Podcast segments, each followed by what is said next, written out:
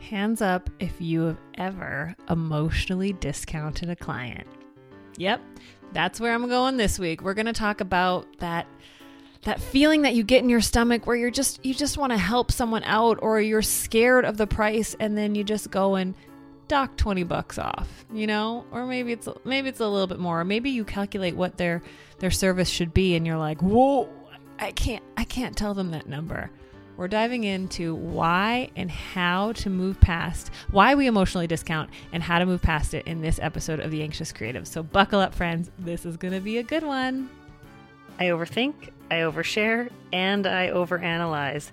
So come explore with me as I chat about business, life, and relationships all through the lens of an anxious creative. All right. So, to be honest, I got to start out with a little personal thing here. I am currently on day six of a six day juice cleanse.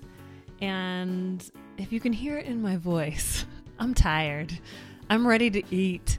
Um, it's been a really, really good experience. And as you, I was going to say, as a lot of, as a lot of you listeners may know, but clearly by the title of this podcast, you know, I struggle with anxiety. Anxiety has been something that has been part of my life for quite a long time. And I've actually found through doing this cleanse, um, it's really helped get it like at a lower place. It's not completely gone, but it's amazing what eliminating, um, you know, toxins and sugars and all that sort of stuff. I eliminated caffeine from my diet um, five years ago now, which is so crazy. I think five years ago. Um, and so, yeah, that's where I'm at today.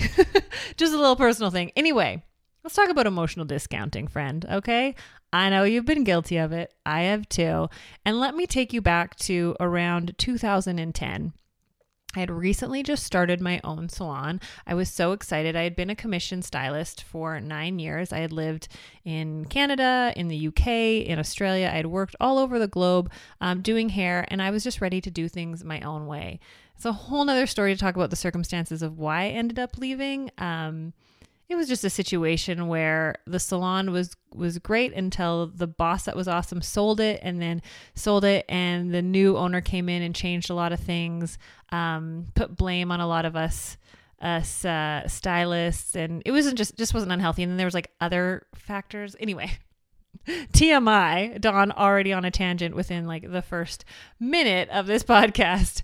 Um, but it's funny how I would have never, just to keep on this tangent, just for a hot sec, so stay with me, um, to stay on this tangent um, I would have never, I always wanted to be my own boss. And this is for all the employers out there listening to this. I always wanted to be my own boss, but I had it too good to leave. My boss, Tony, was amazing. Like, she, obviously, there's times where like people annoy you, but like she worked together with me. I remember wanting to take six weeks off to go to Australia. And she was like, yeah, like obviously I'm not going to be making any I, I need some money to be made in the salon. I can't just have an empty chair not creating income. I got to pay my bills, but like how can we make this work? What can you do for me? And she always was solution based rather than just shutting things down and saying no. We had benefits because we were a bigger salon, which is such a great thing if you have if you have the capability to have benefits for your staff. It was too good to leave. And I worked hard for her because she appre- showed her appreciation for me. And it was amazing. And I have to say if she wouldn't have sold the salon, I would have probably never left that salon. And so, in a way, that was the best thing that could have ever happened to me. Um, but then I went out on my own, right? I had an idea to, I, I wasn't happy at work. Um, there was weird stuff going on with with my boss and a relative of hers, and I was getting like nasty Facebook messages from my boss's sister-in-law. It was it was weird, you guys. It was so weird. Um, and so it was less than ideal. And I loved my clients and I loved doing hair, but I just wanted to do things differently and I needed a healthier work environment. So in 2010, I opened up my own salon. And all of a sudden, I went from being in a big salon with probably about, I think, 10 or 15 stylists and a spa, so estheticians as well, having a full time receptionist, you know, color orders being done, to all of a sudden seeing all my money come into my bank account, which felt great. Like seeing the, the lump sum rather than a paycheck for the commission, I was like, hot dang. But all of a sudden, I was the person taking the money from my customers. No longer was I just telling the front desk, like, oh, this is what the charge is. No longer was I like, able to just go to the back and mix up color. No, I had to put my color away when it came in. So I was now doing the job of three people, right? You need to remember that when you go out on your own. But the hardest thing that I found was taking the money from my clients all of a sudden I had to see the look on their face. All of a sudden I had to see them reaching into their wallet. All of a sudden I felt dirty. I had a weird relationship with money. And I felt like I was gouging them. I felt like they thought I was reaching into their pocket and putting it directly into my pocket. I wasn't I I never took the time to understand my finances. Like even that statement, understand my finances. I don't know about you, but that kind of like almost gives me chills. Like like what? That sounds scary and hard and I'm just a hairstylist. And that's where that weird narrative comes in from my past of someone once demeaning this industry, demeaning our career, and I let that stick and grow and fester until I got to the point where I felt like I believed it myself that I'm not smart enough, that I'm not good enough. Finances are hard. I don't do them. I don't pay attention to them because it's not my forte. And I get that that wanting to do that. I get that like wanting to brush it aside and just say I'm not good at it. But guess what? There's so many people out there that have learned and you can learn too and it's not that hard. I really really recommend the book Profit First. It's great for us creatives. Um, my accountant even isn't like super on board with it, but they allow me to function that way because I'm like this is I need to be the owner of my business. So that's two tangents so far, isn't it? um, so when I started taking money from my clients, I felt weird. I never like Salon Scale, which another another amazing product out there that you should definitely go check out. It didn't exist. I had no idea what the cost of my services were like a color service was costing me. I just knew that I was taking money from my client. I knew I had rent, I knew I had bills, I knew I had product I had to buy, back bar, like I had cleaning supplies, like all the things. I knew those costs existed, but I never thought about the fact that that is like a percentage, like that my clients are paying for that as well. They're not just paying for their hair, they're paying for my entire space. That's how my space creates revenue. That's how the bills are getting paid. And so the one thing I just banked on was like, uh, what am I worth? But it's not just what you're worth, it's what your business is costing you as well. And you need to be a smart person with business. You know, you can't just like, well, my business cost me this much because I went and bought this like $10,000 fancy schmancy thing. But we need to factor that in.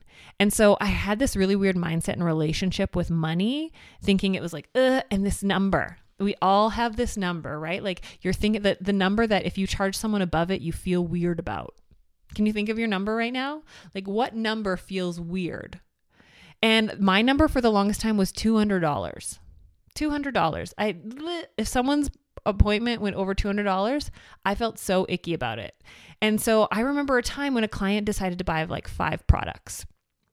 And I it, then their their price maybe their hair was like 190 bucks. I don't remember, but it was under 200, but then their five products took them like way over 200.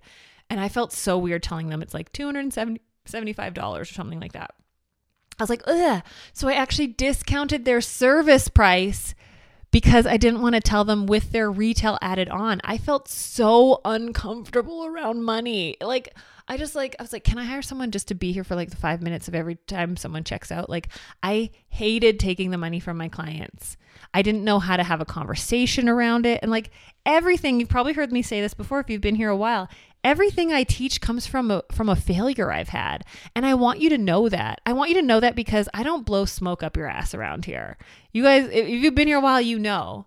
I don't just give you like I have been in the trenches with you. I have done the things. I'm not ever going to be an educator who doesn't speak on experience. And if you're asking me a question and I don't have experience, I will fully let you know.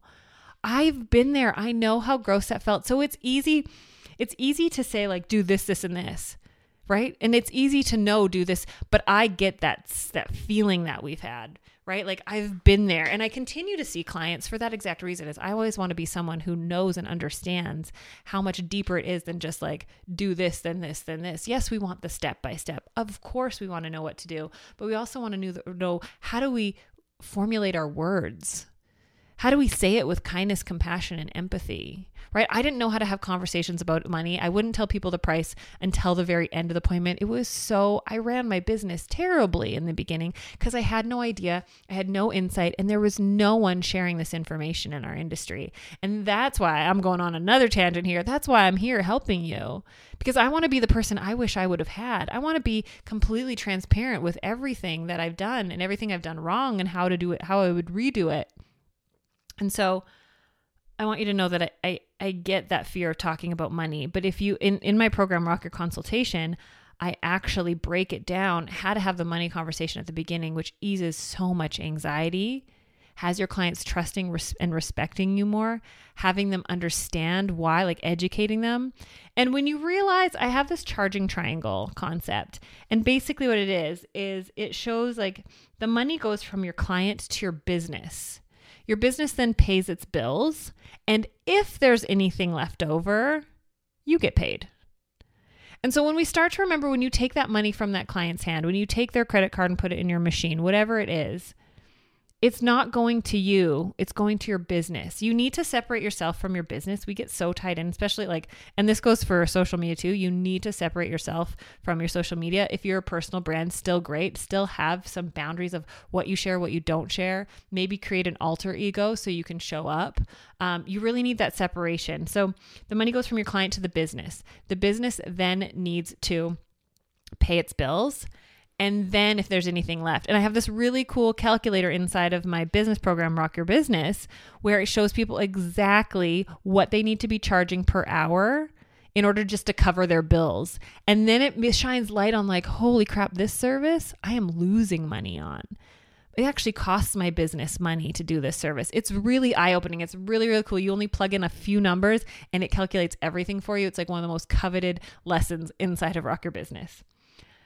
And so understanding and having the conversation is huge. And knowing that you're not taking that money directly, it's not going into your pocket, you're not going and buying something. And I think a lot of times when we've been like a heavy, heavily cash um, business, when we've actually, you know, some pay, some clients pay in cash, maybe you work from home and you take cash, we feel like that money goes directly into our pocket, right? And maybe some of you are directly putting in your pocket and not claiming it. And I'm not here to get onto that topic at all. But if you really want to get a good understanding, understand your costs and what your business costs you to run every day, every hour, every minute. And when you understand that, it takes the emotional discounting away. It helps you get confidence. And here's the thing when you go see, and I have this post on Instagram, I said, Your doctor, lawyer, or therapist doesn't give you a discount when you've had a bad day. So why do you? And I want you to think about that for a second because I'm not comparing us to doctors, lawyers, or therapists. Those are all very different jobs. But like, let's talk about therapists for a second. They hear about a lot of people's bad days, they hear about a lot of shitty situations, right? And they know that they're the professional and that's what they're there for. And so I want you to remember when a client comes in and sits in your chair and starts talking about how broke they are, maybe they're trying to manipulate you, but maybe they're just talking to you like a friend or when they tell you how their partner got laid off or things have been rough. They're in your chair knowing full well, they booked their appointment knowing full well that they will pay you for your service. Can you go above and beyond for them because you love and care for them? Absolutely. But giving a discount isn't always the best way. That's not always a way to show people appreciation and love. And you're not required to. And know if someone's telling you that things have been tough or they're broke or XYZ, there's there is the possibility and percentage that they could be trying to manipulate or manipulate you or ask for a discount. But instead of assuming they're asking for a discount, instead of assuming they can't afford it, remember that they booked their appointment with you knowing they and expecting to pay. So then I want you to if you want to show appreciation, find another way because here's the light bulb moment. Is let's talk about the five love languages for a second. There's gifts, acts of service, physical touch, quality time, and words of affirmation. I was really thinking, I usually always forget one of them, but those just rolled off my tongue really quick. Gifts, acts of service, physical touch, quality time, and words of affirmation. Now, I want you to think about how do you feel loved? I feel loved by quality time and quality and quality conversation is a sub thing of that. If you've never read the book The 5 Love Languages, I highly suggest you do. And so I like to use the example of of my dad because my dad is very much an acts of service person. And I remember as a kid once being like, Dad, why don't you come home? You're always at work so late. And I found out later that he was at work building this dollhouse for me that I got for Christmas. And like that was him. And I, and I know my dad loves me, obviously, but it was like, um, it was like we were speaking different languages. I just wanted him to spend time with me. And that's still my love language, right? But for him to show him show me that he loved me was to do stuff for me. And it was like, "Oh, he's showing me he loves me. I'm not feeling like I'm like it's happening because we're talking two different languages." And so I know the reason why. The reason why I share that story is because we give emotional discounts as a way to try to like love on our clients, like to to show them we care, to help them out But really, when I do a poll of people and ask them, what's your love language? How do you feel loved? Gifts is one of the lesser, lesser ones. It's one of the ones that like people don't mention as much. And yet a gift of an emotional discount for some reason we automatically go to.